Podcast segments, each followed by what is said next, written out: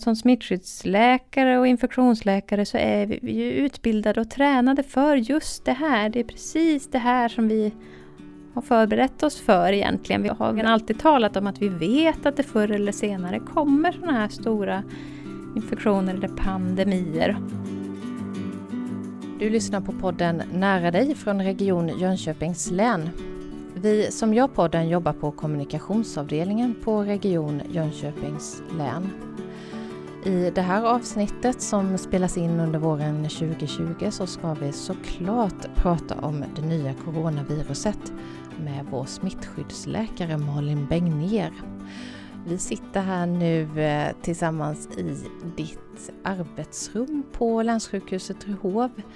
Vi sitter vid ett litet runt bord här bredvid ditt skrivbord. Välkommen till vår podd. Tack så mycket. Vi ska börja väldigt grundläggande här tänkte jag. Eh, skulle du bara kunna kort berätta, vad är ett virus? Ja, ett virus är ju ett smittämne, precis som bakterier till exempel. Men till skillnad från bakterier så har viruset egentligen inget eget liv utanför kroppen. Eh, virus, bakterier kan dela sig och föröka sig utanför kroppen men virus måste ta sig in i våra celler och använda cellens ämnesomsättning för att kunna bilda nya viruspartiklar och föröka sig. Och just nu så är det ju flera eh, virus som cirkulerar. Är det vanligt på just vårvintern så här? Ja, men nu är vi ju inne i högsäsongen för luftvägsvirus generellt. Influensa är kanske det man tänker mest på så här vintertid, men det finns även andra, dels vanliga förkylningsvirus och sen det här som heter RS-virus som också är, kan, är lite av ett förkylningsvirus, men för små spädbarn kan det ge en riktigt besvärlig luftvägsinfektion. Så att det är mycket som cirkulerar i luften nu, inte bara coronavirus utan många luftvägsvirus. Hur ska man då i så fall kunna veta om det är just Corona man har eller något annat?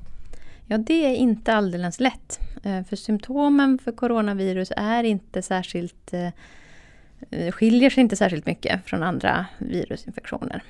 Framförallt för yngre personer så ger ju det här nya coronaviruset i regel milda symptom som på många sätt liknar förkylning eller influensa. Det kan vara snuva, hosta, Ibland feber men inte alltid. Har man sett någonting då som skiljer det här viruset från andra? Det är inget särskilt symptom som bara finns med det här viruset utan det är väl lite kanske vilka grupper då som drabbas hårdast som är speciellt. Eh, till exempel influensavirus har ju också en tendens att drabba äldre men den, det drabbar även små barn ganska kraftigt. Medan för coronaviruset så får ju barn väldigt milda eller nästan inga symptom. Medan det tydligt är de äldre som blir svårast sjuka. Och det är det som är det speciella med det här viruset, alltså vilka som drabbas och hur olika grupper drabbas av det? Ja, en annan sak som är speciellt är ju förstås att det här är ett nytt virus som vi dels inte vet allting om ännu och dels så är det ju så att det från början helt saknas immunitet eller skydd. Det är ingen i befolkningen som har haft den här infektionen innan och är immun. Så på så sätt blir det ju också väldigt speciellt hur, hur spridningen sker i och med att alla från början är mottagliga. Och vi var inne på det lite innan vi startade inspelningen här men vad, vad ska man egentligen kalla det? Vi kallar det för nya coronaviruset och eh, men sjukdomen heter egentligen covid-19 eller hur, hur är det egentligen med alla dessa begrepp? Ja men så här är det, att det här är en slags coronavirus men det, det finns flera andra coronavirus som är kända sedan tidigare så då har du fått det här namnet lite det nya coronaviruset. Men helt korrekt så är det så att Sjukdomen som man får av det här viruset heter covid-19. Det står för Coronavirus Disease och 19 som i 2019. Men själva viruset har fått ett annat namn. Det heter SARS coronavirus 2. Eftersom det här då är väldigt närbesläktat med det virus som gav SARS-epidemin som grasserade 2003-2004 någonting. Så det är lite komplicerat. Men sju, man kan kalla det för nya coronaviruset, man kan kalla det för covid-19. Då har vi rätt ut det. Eh, varför anser eh, Världshälsoorganisationen och Folkhälsomyndigheten i Sverige bland annat och andra myndigheter hela världen över att det här är ett farligt virus? Ja, det, man har ju sett att det här viruset sprider sig väldigt effektivt över världen och eh, smittar många där det drar, drar fram så att säga. Och även om de allra flesta, åtminstone 80 procent, kanske ännu högre andel, får milda ofarliga symptom så är det ju en mindre del ändå som blir svårt sjuka och, och, kan kräva sjukhusvård, intensivvård eller till och med dö av den här infektionen. Och hur smittar det? Ja, det här smittar som andra luftvägsvirus, det vill säga det vi kallar dropp och kontaktsmitta. Och droppsmitta det innebär att virus sprids via de här små dropparna som bildas när man hostar eller nyser eller kanske även när man pratar, att det kommer små, små droppar. De här dropparna de eh, landar ganska fort på marken, det vill säga de, de sprids inte så långt ifrån oss. Vi brukar prata om armslängds avstånd eller inom en meters avstånd sprids de här dropparna. Kontaktsmitta då, det är att man får sådana här droppar eller viruspartiklar på sina fingrar. Antingen av att man, man själv eh, tar sig i ansiktet eller att någon hostar eller nyser på en och sen så är man då och petar med, med sina fingrar i öga, näsa eller mun och får, i, får in viruset i, i sin kropp på det sättet. Hur länge överlever det här viruset då om det då finns i de här små dropparna till exempel nu när jag pratar? Kanske det lägger sig här på ditt bord. Hur länge överlever det? Ja, det här vet vi inte riktigt allting om ännu. Troligtvis är det ändå ganska kort tid. Eh, några timmar, den storleksordningen. Eh, man har gjort olika experiment i laboratorier för att testa det här men det är svårt att helt efterlikna verkligheten. Eh, så det kan överleva en viss stund i miljön men troligen inte jättelänge. Men det är ju ändå det som gör att det är viktigt att prata om att tvätta sina händer. Och sen nämnde du även här, vi pratade lite tidigare innan vi satte på inspelningen om vädret. Eh, vad har det för betydelse när det gäller överlevnaden då av det här viruset? Ja, det är många som spekulerar i det här med vad vädret har för betydelse och vad det betyder att vi nu går mot vår och sommar. Och i verkligheten är det så att ingen vet det när det gäller det här viruset. Men vi vet ju för många andra luftvägsvirus, inte minst influensa, att vädret spelar en roll. Influensa är det tveklöst så att virus sprids lättare när det är kallt och torrt i luften och sämre när det är varmt och fuktigt. Därför tycker jag det verkar rimligt att, gissa att det kan vara så även för det här viruset. Men man måste vara ödmjuk och säga att vi faktiskt ännu inte vet. Men du hoppas och tror kanske lite då att det kan lugna sig när det blir lite varmare ute? Ja, men jag tycker det, det här är jättesvårt att förutse utvecklingen i det här i detalj, men det finns mycket som talar för ändå att, eh, att det kommer att kunna lugna sig framåt sommaren. Både då med tanke på vädret och med tanke på att vi nu, nu står vi nog inför en kulmen som kommer här, vi vet inte exakt när. Eh, men vi kommer att se en uppgång och sen efter det så kommer vi att se en nedgång igen. Eh, riktigt när det blir är det som sagt ingen som vet men det verkar vara en rimlig gissning om att det kan handla om framåt sommaren. Vi har pratat lite om det men vad är det för symptom på Corona? Vi har pratat lite om att det är lite olika för olika grupper och så men om man ska generalisera. Ja, det handlar ju ändå om luftvägssymptom. Snuva, ont i halsen, hosta. Och sen kan man få feber och ibland kan det börja med feber. Eh, så det är ju den typen av symptom som det är. Men för en del så blir det här väldigt, väldigt milt så att man knappt, man känner sig inte särskilt sjuk egentligen utan det känns som en vanlig förkylning. Medan andra blir mer dåliga, hög feber, jobbig hosta, tungt att andas. Nu spelar vi in det här, idag är det den 24 mars 2020. Och vi är ju också nu mitt inne i pollensäsongen. Vad, hur ska man kunna, kan man skilja det, eh, de här symptomen man kan få Eh, av pollenallergi och coronavirus? Ja, ibland kanske det kan vara svårt men jag tror att de flesta allergiker är vana att känna igen sina symptom. Där handlar det också mycket om att det kliar i ögon och näsa och den här rinnesnuvan.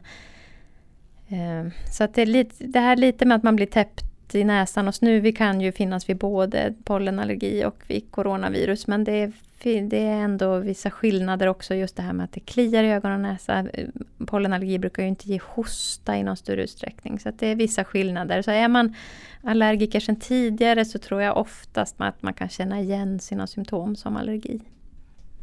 Men just nu är det så då att eh, om man inte tillhör någon riskgrupp eller blir riktigt sjuk så eh, är det inte så lätt att få veta vad, om, vad det är man har drabbats av egentligen.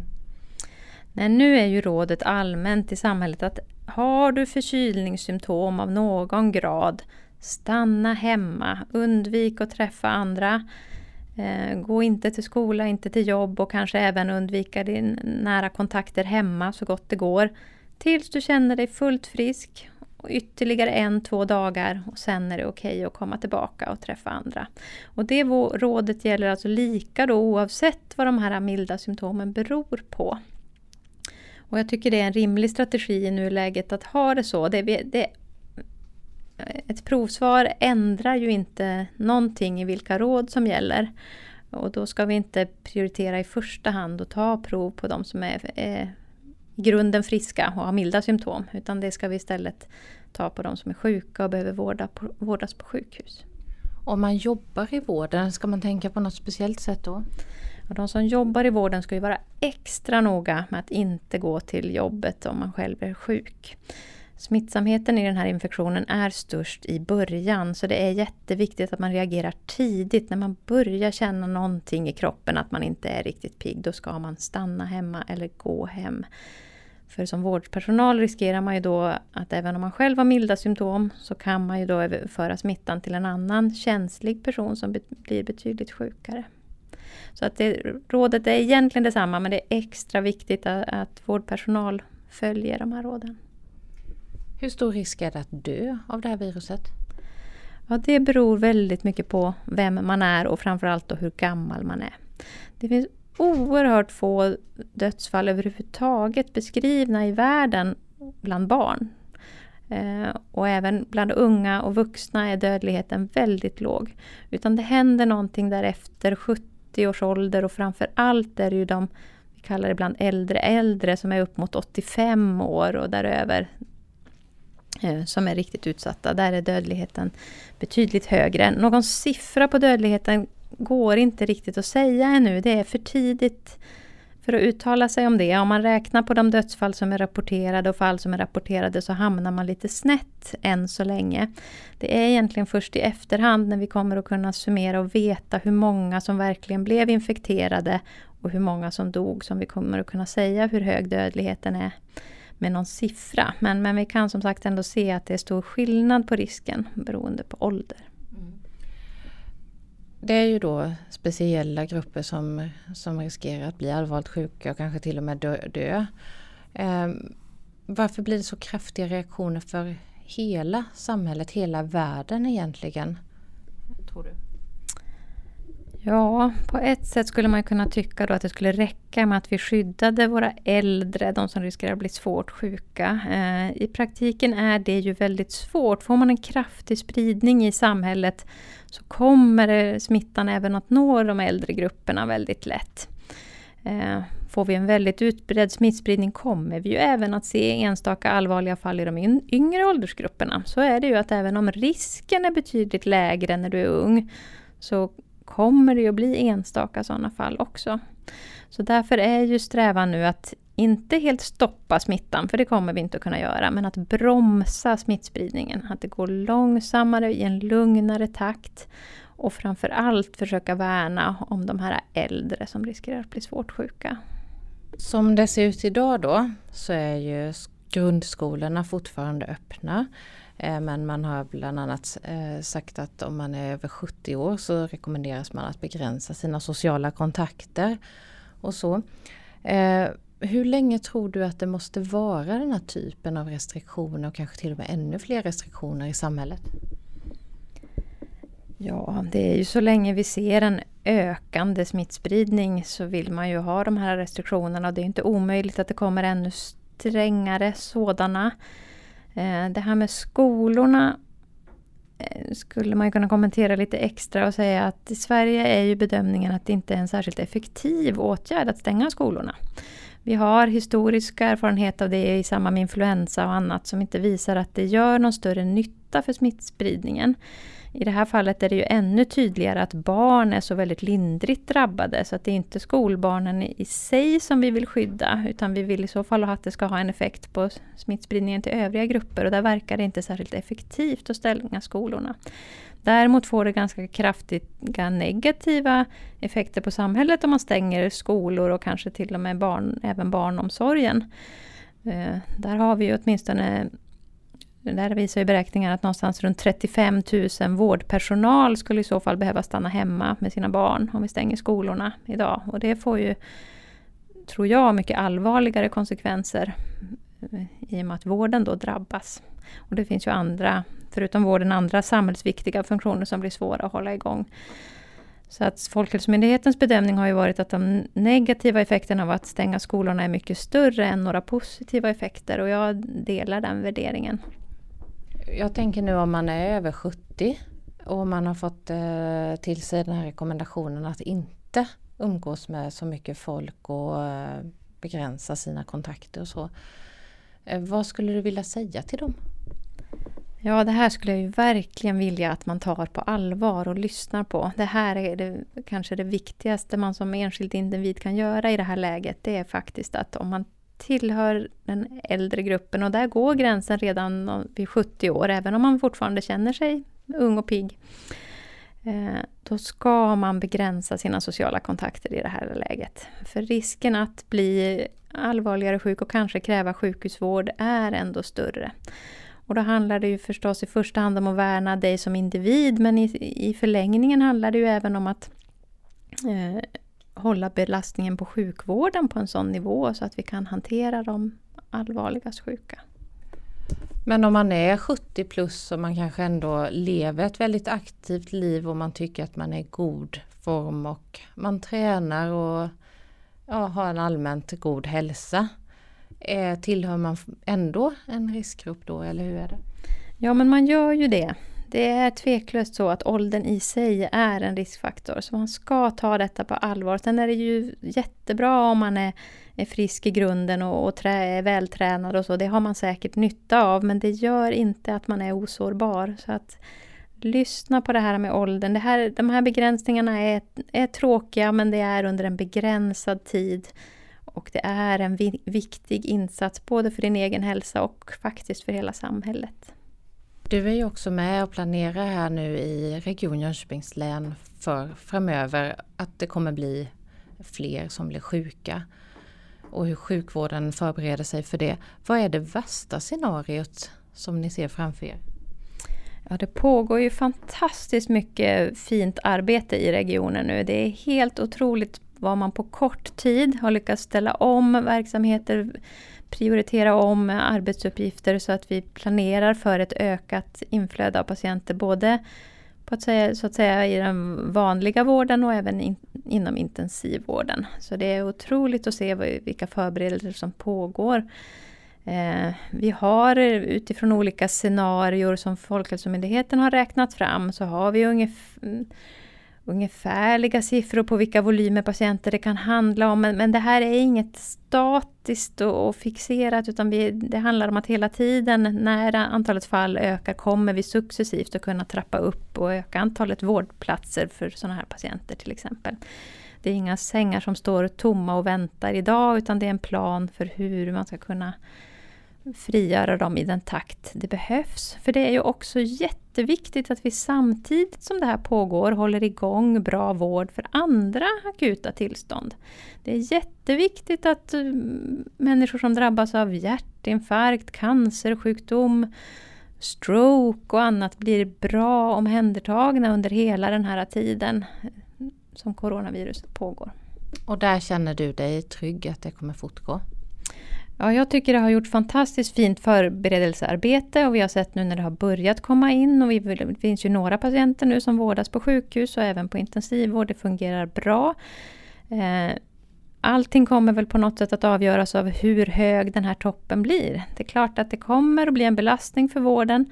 Eh, vi kommer i, i, stor utsträckning att klara av det bra tror jag. Men det, men det avgörande är lite hur, hur snabbt toppen kommer och, och, hur hög den blir.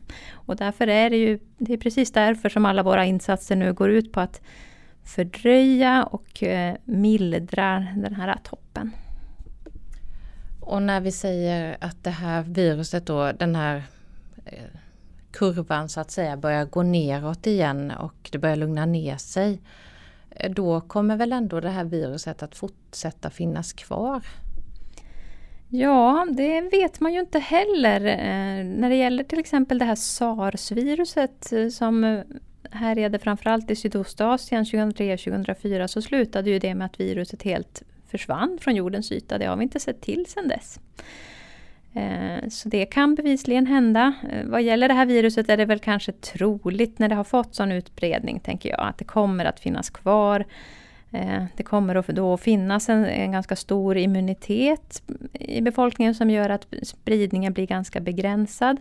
Förhoppningsvis kommer vi på sikt också att ha ett vaccin mot den här infektionen så att man kan hålla det under kontroll. Men Ja, som sagt, vi vet inte, men ganska troligt så kommer, väl viruset, kommer vi att få leva med det här viruset även i framtiden.